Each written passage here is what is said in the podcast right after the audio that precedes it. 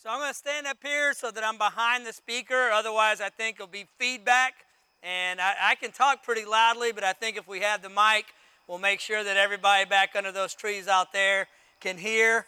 Uh, it is such a great joy and privilege for me to be here. This is something I've been looking forward to and praying for for a long time. Uh, Blair Robinson here at your church, uh, he's a dear brother of mine a dear friend of mine. God has really united our hearts and ministries together.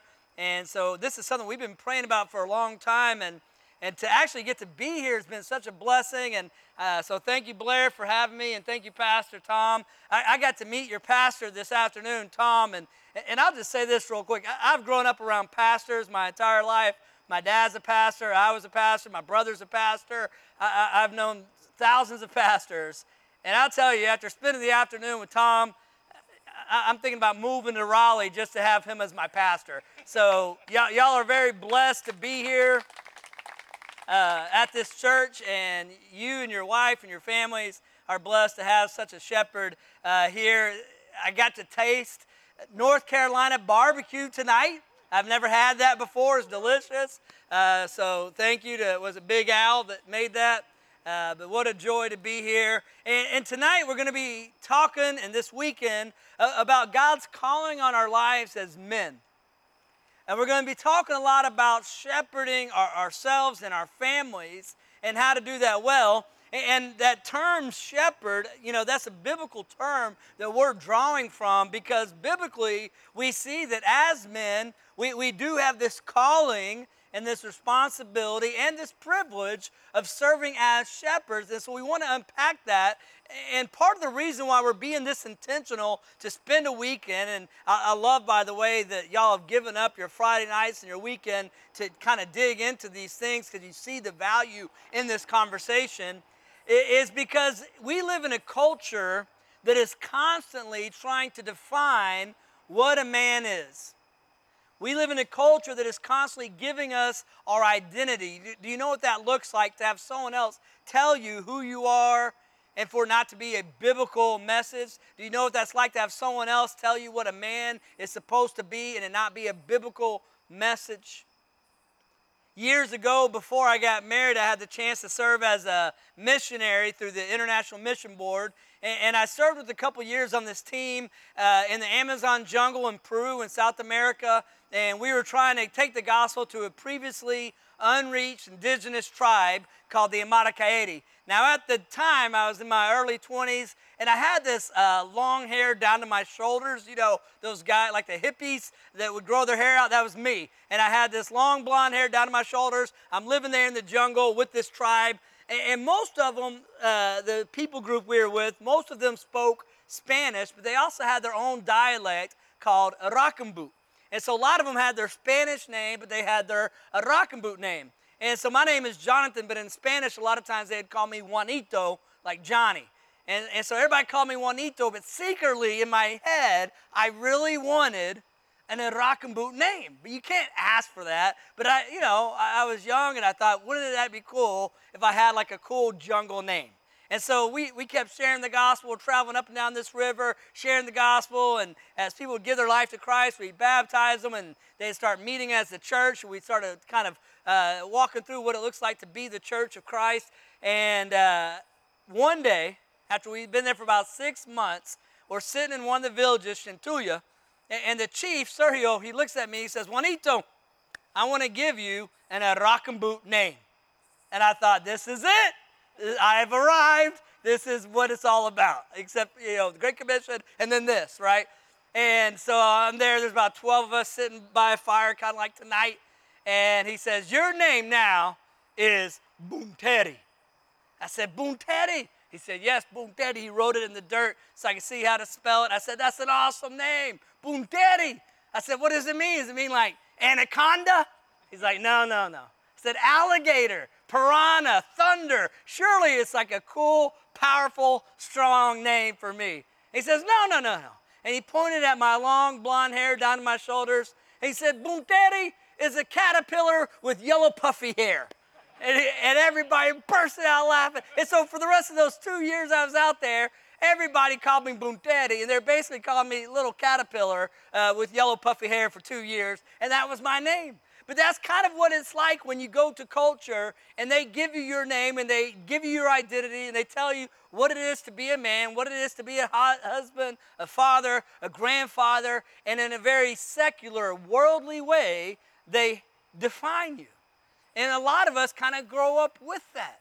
I, I believe that it would be such a blessing if, even from an early age, we were able to come along young boys and, and disciple them and, and, pour into them this biblical word of what it means to be a man and a shepherd.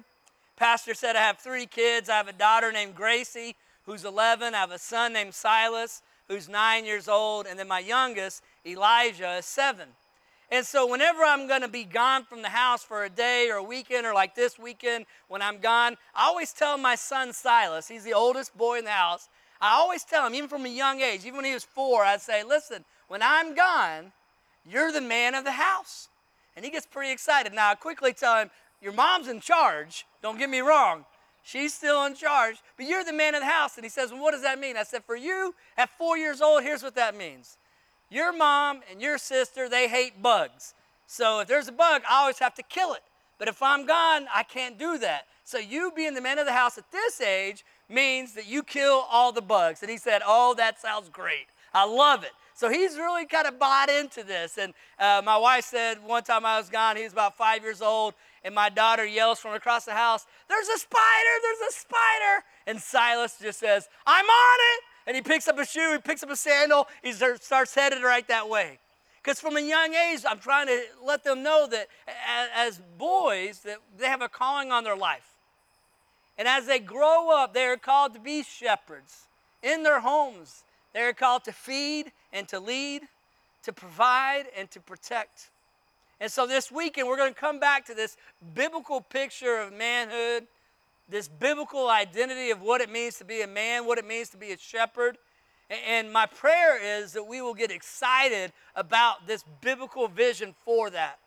A lot of us draw our biblical understanding of manhood from media. I want you to tell me, because we have some different generations mixed here together tonight. So, y'all just shout out what's a TV show that you grew up watching? Shout it out. What what'd you grow up watching? Ozzie and Harriet, what'd you say? Fall Guy. Fall Guy.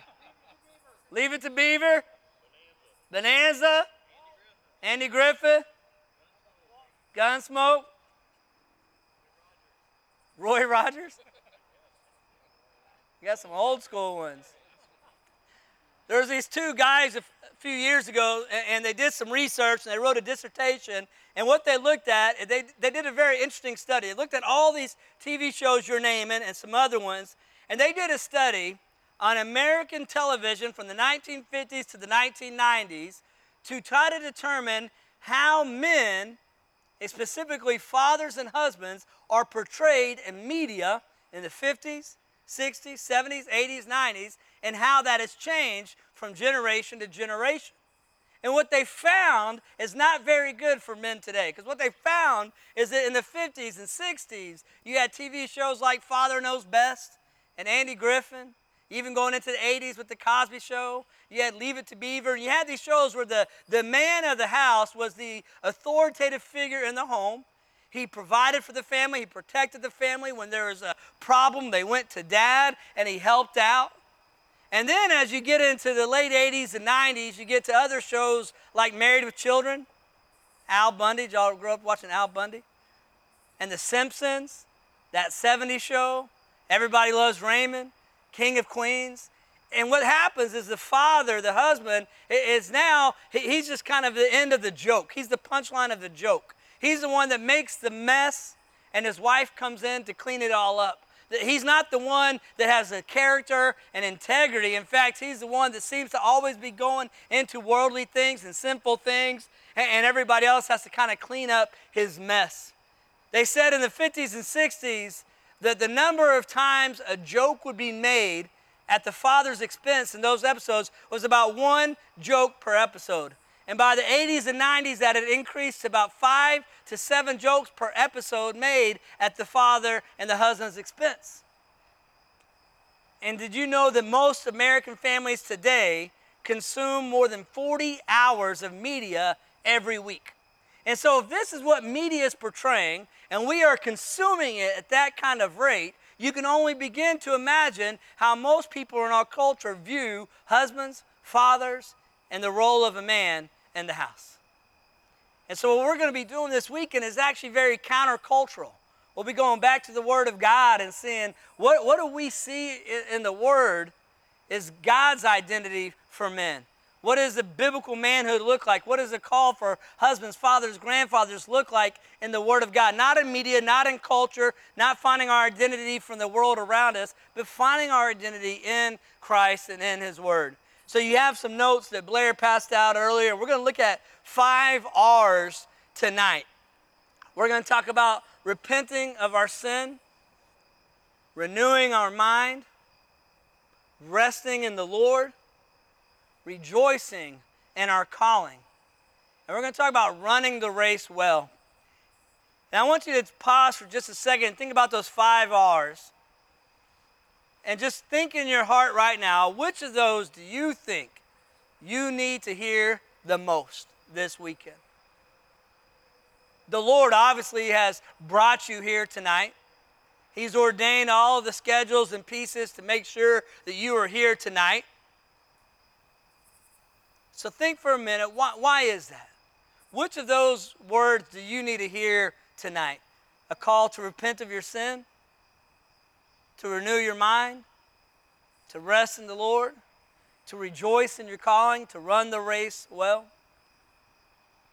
My prayer tonight and for this weekend is that God would begin to raise up a generation of Joshuas. One of my favorite passages in the Bible, one of the most well known passages in the Old Testament is from Joshua 24 15. And in Joshua 24, even going back to 14, we have a man named Joshua who, who led Israel after Moses. And Joshua stands up in front of all of Israel, in front of all of God's people. And in verse 14, he says, Now therefore, fear the Lord and serve him in sincerity and all faithfulness. Put away the gods that your fathers served beyond the river and in Egypt and serve the Lord. And if it is evil in your eyes to serve the Lord, choose this day whom you will serve, whether the gods your fathers served in the region beyond the river, or the gods of the Amorites in whose land you dwell. But as for me and my house, we will serve the Lord. I'm praying for a generation of Joshua's, every man here tonight, that will stand up in front of anybody and everybody, be willing to say, As for me and my house, we will serve the Lord. As for me and my family, we will worship the Lord. I will take the lead in that. I will shepherd them well to that end. Joshua says in verse 14, Therefore, fear the Lord and serve him. And I had a seminary professor years ago tell me anytime you see the word therefore in the Bible, you should ask, what is it there for? And what he meant is if he's saying therefore, he's obviously connecting what he's about to say to what he had been saying. And so, what had Joshua been saying the first 13 verses of Joshua 24? Well, for 13 verses, what he's been doing is he's been recounting story after story of God's faithfulness. In case we would fall into spiritual amnesia and forget what God has done, he was reminding God's people what God has done, how good he's been, how providing he's been, how faithful he's been. And he says, therefore, in response to that, in light of his faithfulness, let us serve the Lord. He says, you got to get rid of the idols. You have to serve the Lord alone. Jesus taught us thousands of years later, you cannot serve two masters. And before they can even make a decision, Joshua isn't looking for general consensus here. He's not taking a vote. He's not saying we'll go with the majority rule here. He, he tells them you got to choose. And before they could even speak, he says, Well, let me just go and tell you what we're going to do. Even if we're the only family here that makes this choice, he says, As for me and my house, we'll serve the Lord. Are you willing to stand up and be a Joshua in a generation of men who would cowered from that calling? Are you willing to stand up and be a Joshua, even if you're the only one and the only family on the block serving and worshiping the Lord? I am prayerful, desperately prayerful for a generation of Joshuas who would stand up and say, As for me and my house, we'll serve the Lord, the Lord alone. And so tonight, as we pursue that prayer, I want to look at these five R's with you in praying that God would raise up this generation of Joshua's. So if you look there in your notes, you'll see that the first R says that we are to repent of our sin. We are to repent of our sin. In Matthew chapter 7, Jesus says that before we can remove the speck from our brother's eye, we have to take the log out of our own eye. And if you never thought that Jesus could, could have a sense of humor, I think that's kind of humorous. That would create a pretty vivid image into anybody who would hear that statement. On one hand, you have this brother who has a little speck of dust in his eye, and on the other hand, you have a guy with a tree trunk coming out of his eye, and he's worried about the guy's dust. That would be hypocritical. That would be ridiculous. That, that, it's hard to imagine that scenario, but we do that all the time. We have all this sin in our lives. Meanwhile, we're bossing our kids around, telling them to stop sinning. That's hypocritical. So, if we're going to talk tomorrow about shepherding our wives, shepherding our children and grandchildren, then tonight we have to start with the call to repentance to repent of our own sin, to remove the log from our eye so that we can maybe remove the speck of dust in the eyes of those that we shepherd and serve. Here's another way of saying this, guys. Listen. We can't give our families what we don't have. I was flying here just uh, yesterday from Texas, and I'm on the airplane, and the flight attendant comes out like they always do, and they tell you where the exit rows are, which is terrifying that I might need to exit while we're in the air. Then they tell you how to buckle a seatbelt, which is kind of embarrassing if you don't know how to do that yet. And then they tell you about the oxygen mask, which is also terrifying to think that there might be a point in this flight where I need oxygen that I don't have. I got to put this mask on. And when they talk about the oxygen mask, they always tell you that if you have a child with you, before you put the mask on the child, you put it on yourself first. Because the point is that if you're not breathing in good oxygen and you're trying to help your son or your daughter, at some point you might pass out before you can get the mask onto them. So, first, put the mask on yourself, make sure you're breathing well, and then you can help them. And I think the same principle applies this weekend. Before we can shepherd our wives or, or shepherd our children, before we can disciple them, before we can wash them with the Word of God, we have to make sure that we are breathing in that Word of God ourselves, that we are living it that we are going to Christ and bringing Him our sin. And, listen, when we say we need to repent of our sin, let's make it clear tonight that there is a big difference between confession and repentance. I think my generation and the generation after me is very good at confession. We were talking about this today in the pastor's office. They can be very transparent with their sin. They'll tell you their sin all day, every day. I have guys younger than me in my church, they'll call and text me, and they'll tell me the most embarrassing sins you can imagine, unprompted. They confess their sins. And a week later, when I ask them about it, they've done it again. And a week later, they confess it again. And a month later, they confess it again. And they've got very good at confessing sin and very bad at repenting of their sin. And here's a way to picture the difference the word confess means to agree. When we confess our sin to the Lord, we are agreeing with Him that it is sin and that we have sinned. But the word repent means to turn, to turn away from that sin. So imagine if I'm driving in the car and my wife Jess is up front next to me and she's got the GPS map out on her phone. And as I'm driving, at some point, she says, Hey, Jonathan, I'm looking at the map, I'm looking at the street, and it looks like we're going the wrong way. And I look at the phone and I say, You know what? You're right. I confess I am going the wrong way. I agree with you. We are going the wrong way. And I give her the phone back and I just keep driving. And after about five minutes, she's looking at me, looking at the road, looking at the phone, looking at the map, and she says, Hey, baby, you know, I don't want to bother you about this, but listen, I'm looking at the map and it looks like we're still going the exact opposite way. And I look at the map and I look at the road, I look at her and I say, You are right. I agree with you. I confess I am going the wrong way. And I give her the phone, I just keep driving. That's what confession without repentance looks like. Repentance is when I exit, slam on the brakes, make the U turn, and start going the correct way.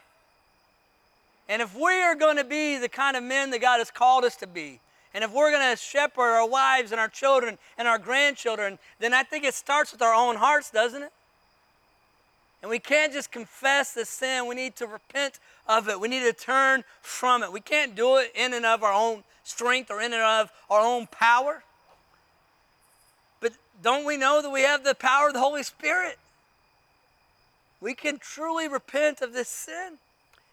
And I've been in ministry long enough to know that when you get this many men together, there are some men here, I would imagine, that are struggling with sin, that have secret sin in their lives, that are kept awake at night out of fear that one day that sin will be exposed, that sin will be made known. I'm telling you, men, listen, there is such great grace and freedom that comes when we truly just confess that sin and turn away from it.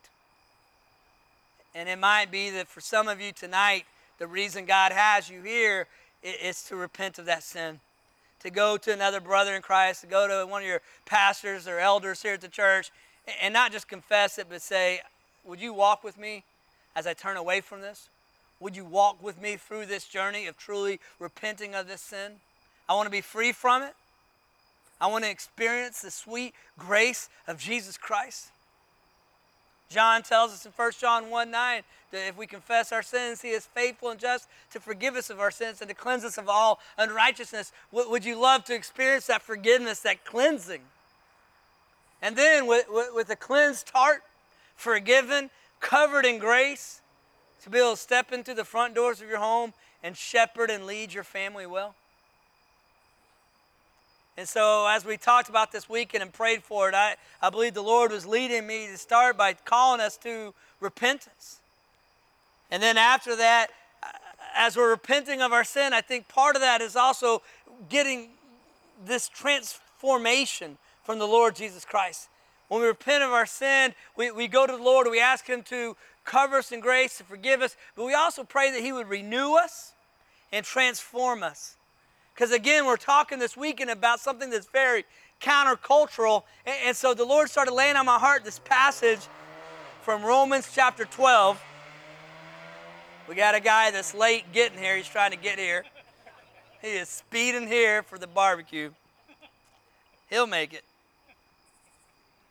So, as we look at that second word of, of renewal and, and what does it mean to renew our mind, I want to read to you from Romans 12, 1 and 2. Or let's just look at verse 2 there. It says, Do not be conformed to this world, but be transformed by the renewal of your mind, that by testing you may discern what is the will of God, what is good and acceptable and perfect. There's these two kind of options there in Romans 12 2. We're either going to conform to the pattern of the world, we're either going to become worldly men defined by the world, our identity wrapped up in the world, or we'll be transformed.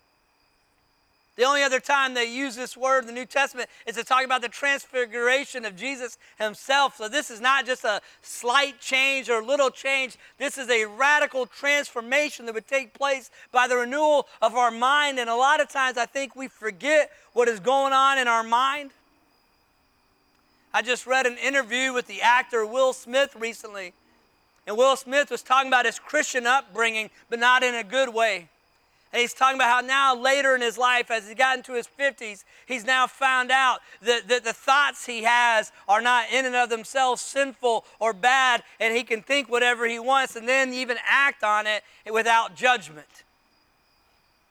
And it broke my heart to read that because I know so many men are reading that and nodding their head in agreement. But biblically, we understand very clearly that what goes on in our mind affects all of our lives, doesn't it? That that's where a lot of the seeds of our sin begin, is those little thoughts. That's why Paul talks about taking those thoughts captive. That's why Paul talks about bringing our anxious thoughts to the Lord so that he can guard our hearts and our mind. That's why the greatest commandment in the Bible says to love the Lord your God with all of your heart, soul, strength, and mind. It matters what's going on up here, guys. And, and, and I fear that as men today in 2021, we are feeding our mind with the wrong things. I read one research survey that says that the average American man today looks at his phone more than 110 times a day. That equates itself, they said, to about three hours and 15 minutes a day. Now, I'm not going to say that everything we ever look at on our phone is bad. I know some of us use it for maybe a Bible app or Desiring God or Gospel Coalition. I understand that. But the point of it is, if we are consuming media and apps and social media and binge watching things three hours and 15 minutes a day, and a lot of it is worldly, then we have to stop at some point and say, What am I feeding my mind with? And am I in a point this weekend where I need to pray that the Lord would renew my mind? And that might be what brings me that transformation that I've been praying for. If you were to go to your doctor and confess that every single day you binge eat junk food, he would probably say you need a new diet. And so, listen, gentlemen, as Christian men, if we are binge feeding our mind with worldly media and worldly content, I believe that spiritually we need a new diet. We need to feed our mind with the Word of God. We need to go to Him and pray that He would transform us by the renewal of our mind.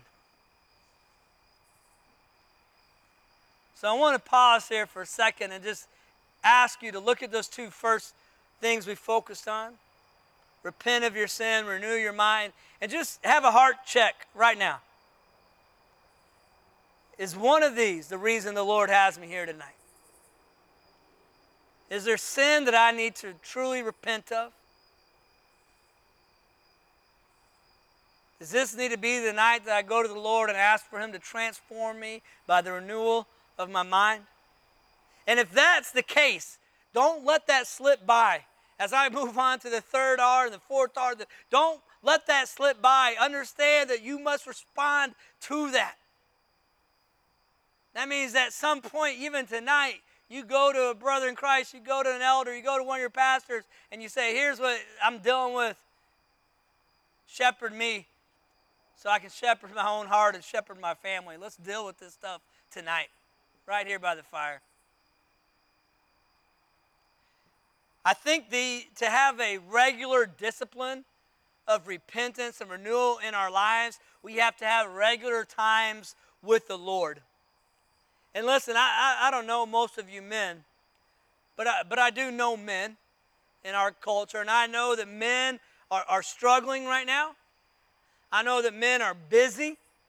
I sit with men who are depressed. I sit with men who are anxious. I sit with men who can't go to sleep at night because of things going on in their lives. I, I sit with men who are kept up at night trying to figure out how they're going to pay the bills. I know that men have burdens and struggles, and, and most men I sit with, they keep all that to themselves.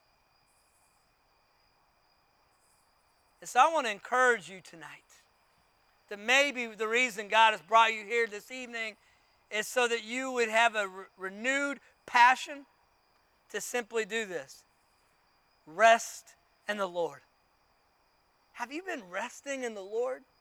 Because I'm telling you, those storms, those burdens, they're going to keep coming.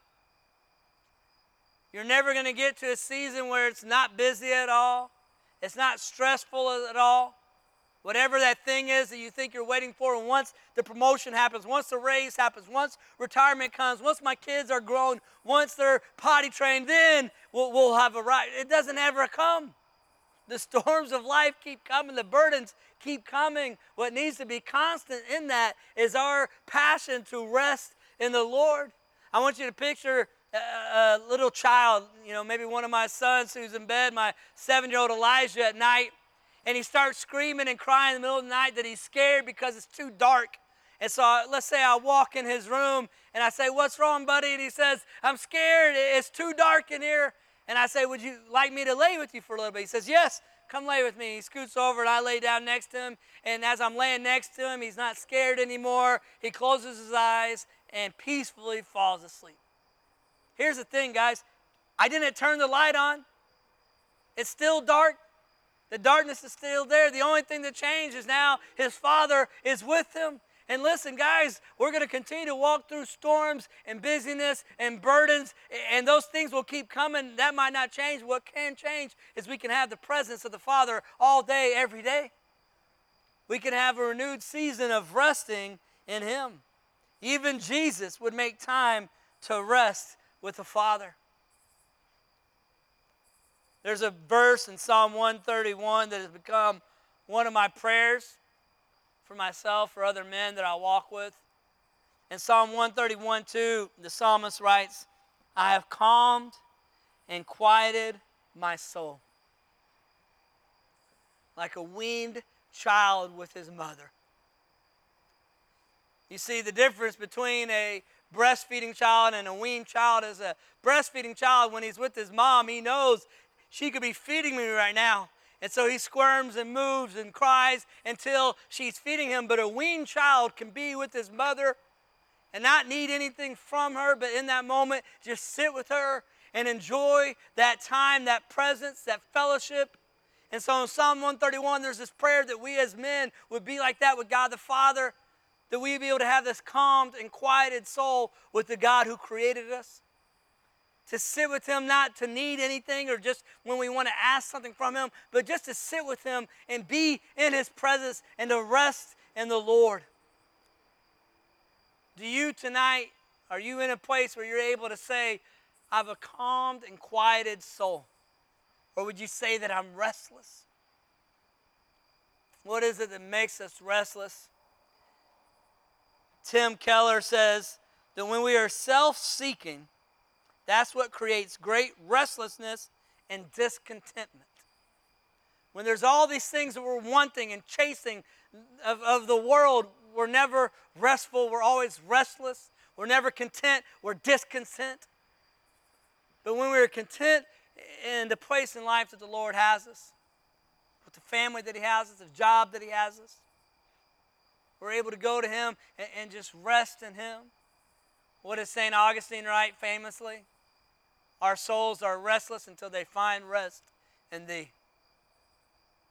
I'm wondering that as we talk about how to shepherd your own heart, I believe some of you, for y'all to do that well, this needs to just be a night of repentance. Some of us, to do that well, this needs to be a night where we are transformed by the renewal of our mind instead of conforming to the pattern of this world. But I think some of us tonight, for us to begin to shepherd our own heart well, we need to just rest in Him. And listen, guys, Tomorrow, we're going to talk about shepherding our wives and our children. And with that, we're going to be talking about discipling them, praying over them. We'll talk a little bit about family worship. But listen, we're never going to be faithful in those callings unless we ourselves are spending time with the Lord. My dad, you know, I'm, I'm so thankful for my father. He's a humble, godly man. I praise God for him. He's not perfect, but he, God has used him in mighty ways in my life. And, and one of the ways is to give me an example of what it looks like to consistently, faithfully rest in the Lord. I have thousands of memories, even now, of being a little kid. And if I ever woke up early enough, it didn't happen often, but if I ever woke up early enough and I started walking down the stairs, that even from the top of the stairs, there's something I could see. I could smell my dad's cup of coffee and I could see my dad right there in the living room, right at the bottom of the stairs, in front of this blue armchair from the 70s. He had his Bible out, he had his coffee out, and he had his face buried in the cushion of that chair, reading scripture, praying for his family, praying for us. I wonder if our families are going to see us like that. Do they see us as men who make time to rest in the Lord, or they see us as men who are too busy for all of that. Do our kids ever see us in prayer? Do they ever see us in the Word? Do we ever share with our wives what we've been reading about in the Word and what it's, how it's been challenging us? God is all about rest, by the way. God modeled rest for us when He created everything resting on the seventh day. God blessed us with the gift of rest and the Sabbath, and Jesus made it clear that was for you. You weren't created for the Sabbath, Sabbath was made for you. Jesus tells us, all of you men who are heavy burdened, Come to me and I will give you rest. We have this great example, this great invitation. And oftentimes, what do we do? We fill our calendars and our schedules with no margin, and then we cry out, I have no time for that. And I'm telling you guys, we are desperate for time with the Father. If you're feeling restless and burdened, overwhelmed, stressed, anxious, depressed, unsettled, discontent, unhappy, if that's you tonight, let me tell you the only thing that's going to bring any kind of change to any of that is time with the Lord. I don't believe any of that will change until you start resting in Christ. And I've seen it in my life. I've seen seasons where I wasn't doing this and how it affected my heart and my soul. And I've seen the blessing that comes when I return to Him and start resting in Him again. This is testimony that I can tell you. The Lord will bless that time, guys. Has the Lord brought you here tonight to call you back to a season of just resting in Him? What change would you have to make in your schedule? to be faithful and consistent in resting in Him. It's worth it. And I'll say this too about the time thing, real quick. Guys, come on. Anytime we think we don't have time to rest in the Lord, I just, if you've seen every Carolina Panthers game, if you've seen, you know, where I come from, the Cowboys games, if you can see every Avenger movie, including the four hour Endgame movie, I mean, if we could stay up to date with sports and movies and media, we can make time for this, guys. We can make time for this. There's a call to rest in the Lord. So ask yourself, Lord, you know, pray this evening, Lord, did you bring me here tonight to call me to repentance? Did you bring me here tonight because you want to transform me by the renewal of my mind? Did you bring me here tonight to usher me into one of the sweetest seasons of resting in you that I've ever had? Oh, what a blessing that would be, guys. Can you imagine an entire church of men that are constantly resting in the Lord? Can you imagine how that would bless your family? I want to also encourage you tonight eh, to, to, kind of prepare your heart for tomorrow. If you look in your notes, that next R says to rejoice in your calling. We're not going to spend a lot of time on this tonight. I just want to put this on your heart, put this on your radar this evening, because listen, tomorrow we're going to look at Ephesians 5 and Ephesians 6. In Ephesians 5, it talks about, it calls us men, it commands us as husbands to love our wives as Christ loves the church. It calls us to this sacrificial, servant hearted, unconditional love to gospel reenactment in our marriage. And I'm telling you, that's a high calling for husbands. We're going to look tomorrow at Ephesians 6, where, where fathers are called to bring their children up in the discipline and instruction of the Lord, to disciple their kids, and not just hope that somebody else will come alongside and do that. And so I just want to prepare your heart a little bit tonight for tomorrow because I don't believe that those callings need to be overwhelming or burdensome. I believe there can be great joy in those callings. So I want to go ahead and ask you to start preparing your hearts tonight by praying, Lord, lead me to be a man who rejoices in my calling. That I don't look at loving my wife sacrificially as a burden, but as a blessing. I don't look at the call to disciple my children and grandchildren as burdensome, but instead I rejoice in that privilege and in that calling. Do you delight in the calling that God has for you as husbands and fathers and grandfathers? We're going to go deep into that tomorrow, into that calling, as we talk about shepherding your wives and shepherding your children and grandchildren but if we're going to shepherd our own heart, let's prepare our heart for that. Let's pray even now and say, Lord, let me be the kind of man that rejoices in that calling. And then finally, if you look at your last R there, I believe there's a call to run the race well. If you have your Bibles, let's turn to one final scripture tonight in Hebrews chapter 12.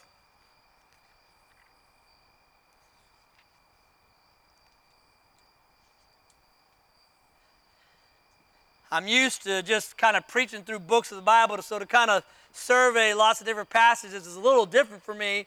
But hopefully, what it illustrates to you is from Genesis to Revelation, God is very clear on what He's calling us as men to be and to do. But look at Hebrews 12. Look at those first couple verses. The author of Hebrews, he, he writes, Therefore, since we are surrounded by so great a cloud of witnesses, let us also lay aside every weight and sin which clings so close, closely, and let us run with endurance the race that is set before us. Look into Jesus, the founder and perfecter of our faith, who for the joy that was set before him endured the cross, despising the shame, and is seated at the right hand of the throne of God.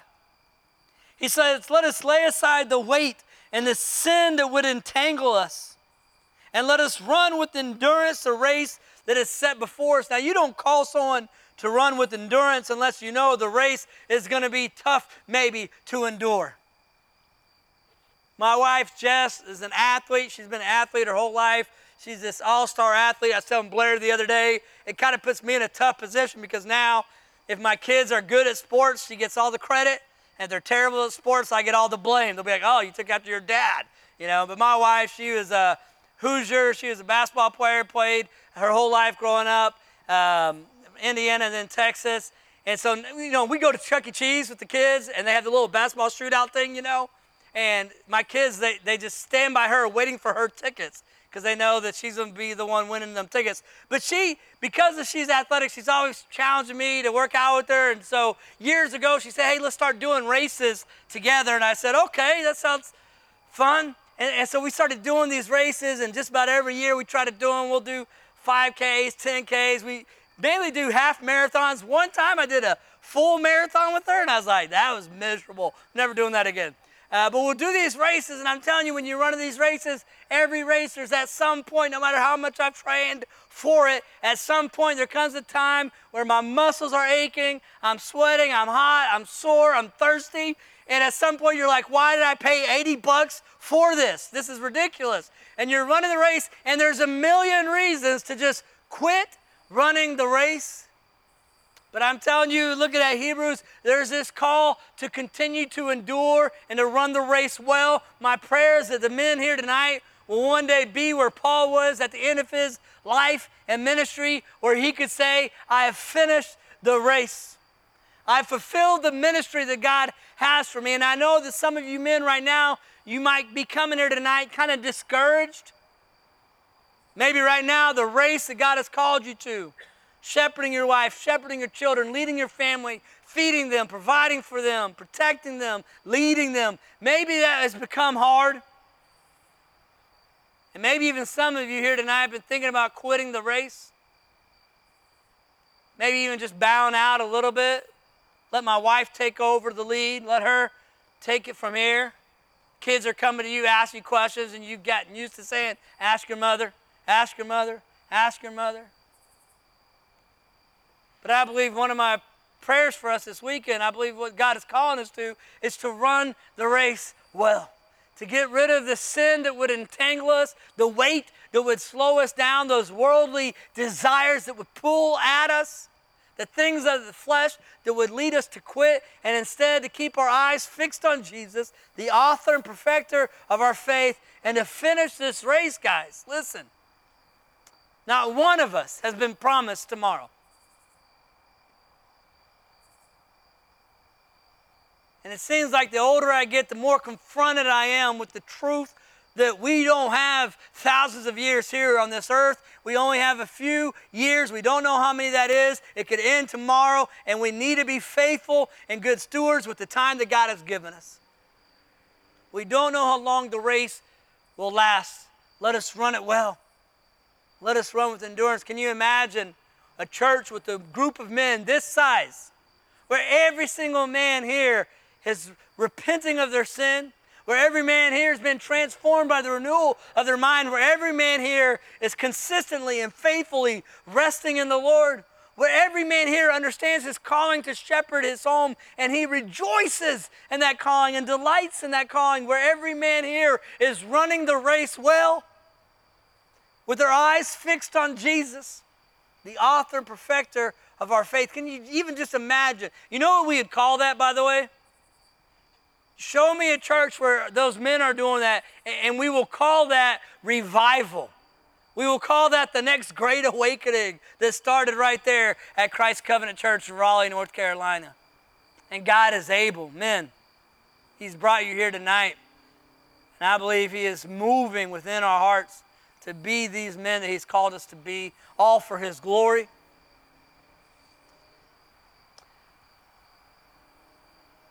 You know, whenever we run those races, there's usually a time that you're wanting to keep. You know, you train and Maybe when you're training, you try to do a nine minute mile or nine and a half minute mile or whatever it is. And so you get to the race and you have that intention to keep that pace. Nowadays, they got all these different chips and GPS so you can kind of put headphones on and it tells you your pace. But years ago, before they had all that, what they had, we would show up at these races with thousands of people and they had these pace setters. And so you'd have a guy or girl there and they're in their running gear and they'd have a sign up and it'd say eight minute mile, nine minute mile, nine and a half, 945, 10 minute mile. And they're saying, if you run by me, this is the pace we'll keep. You don't have to worry about it. Just stay next to me. You'll keep that pace. And so my wife and I, we'd show up at these races. We find our pace setter that has the time that we want to run in. We get right next to them. And I put on music and I don't have to worry about my pace. I just run right behind this guy. And I know that that's the pace I'm wanting to keep.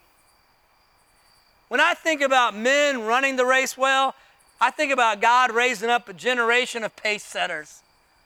Men who can run the race well and set the pace and set the tone for the rest of us. Men who are setting the pace for their wives and their children, where their, their family can say, you know what? If I just stay next to my husband, if I just stay next to dad, if I run next to my grandfather, I'm going to run the race well. Let me follow him. Let me follow his example. Let me do not just what he says, let me do what he does and I too will run the race well. I'm praying that as God raises up a generation of Joshua's, He will raise up a generation of pace setters, starting right here with these men tonight.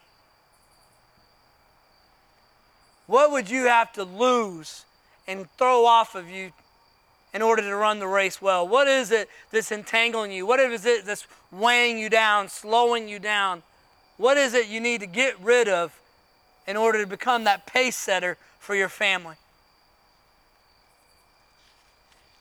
You know, there's this biblical principle we see throughout the New Testament that as we repent of our sins and put our faith in Jesus, that everything that Jesus pours into us, we're supposed to pour into others. We're supposed to love the way He loves us. We're supposed to forgive the way He forgave us. We're supposed to serve the way that He served us. He comforts us in affliction so that we can comfort others when they're afflicted with the same comfort that we receive when we were afflicted. And so the, the image I have in my ha- head on this is this idea of these cups here. And you have all that the Lord has to pour into us. You know, the Bible says that we are all sinners, that our sin separates us from God, but that even in our sin, God loves us. And God demonstrates His love by sending His Son, Jesus Christ, to die on the cross for us. While we're still sinners, Christ died for us. And if we would repent of our sin and put our faith in Jesus, He would save us, He would forgive us, He'd make peace between us and God. We'd be adopted into His family, filled with the Holy Spirit. And so He pours all these blessings into us, all those Ephesians 1 blessings of being known and adopted and forgiven and made peace with God and adopted into His family and sealed the Holy Spirit, guaranteed eternal life. And He pours all that into us. And then throughout the rest of the New Testament, we have this call to take all that He has poured into us and to pour it into others. He loves us, so we love Him. He forgives us, we forgive others. He serves us, we serve them. And listen, tomorrow we're going to be talking a lot about what we as husbands and fathers and grandfathers have been called to pour into our families. But we can't give them what we don't have. We can't be pace setters if we're not running the race well. We can't call them to repentance if we have a log sticking out of our eye. We can't allow them to enjoy the rest of God if we ourselves are too busy to open up the Word of God. We can't tell them about the blessings of renewal of our mind if all we're doing is binging on the things of the world. And we can't tell them it's a blessing to lead them, that we rejoice in our calling if in fact we're not even doing that. So tomorrow we'll talk a lot about pouring into our wife and our children. But my prayer is that tonight will be a night where you sit alone with the Lord and allow Him to pour into you. So I want to close this tonight with the word of prayer. But as I'm praying tonight to close us out, I, want to challenge you something. If God has made it clear to you tonight what why he brought you here. If one of these R's has landed on your heart in such a way you know it's a conviction of the Holy Spirit, you know that for you tonight it's supposed to be different. For you tonight is about repentance, renewal, rejoicing, resting, or running. Then the second I end my prayer, don't just sit around and hang out more. If God has made that clear to you, here's what I would challenge you. And guys, if we're going to have a generation of Joshuas and pace setters, we got to be willing to move. The second I say amen, I want to challenge you to move. I want you to go find another brother. I want you to go to find one of your elders, pastors, and I want you to tell them, here's why I came tonight. Here's what the Lord's laid on my heart. Would you pray with me? And let's allow the Lord, before we go home tonight, let's allow the Lord to pour some things into us so tomorrow we can be excited about pouring those things into our family. So let me pray for us. Father, you are so good and faithful, and I praise you, God, that even while we are sinners, you loved us. You sent your son Jesus to die on the cross for our sins, that he rose again, that we don't have to fear sin or death or hell, but in you we can find all that we need, Lord Jesus. God, you have blessed us with eternal blessings. You have poured into us, God, and Lord, I pray that tonight we would allow you to work in our hearts and our lives. That we would not leave here tonight unchanged, but instead tonight, Lord, we would respond to your word. We'd respond to you. That you would pour into these men tonight so that tomorrow, Lord, in a new way, we can continue or begin to pour into our families. I pray for these men, Lord. I pray that you would raise up a generation of Joshua's who say, As for me and my house, we will serve the Lord. I pray that you'll raise up pace setters that run the race so well that those around them can just say, Let's stay next to him. And we too will be chasing Christ, our eyes fixed on Jesus. Move among us, Lord Jesus. Move among these men tonight.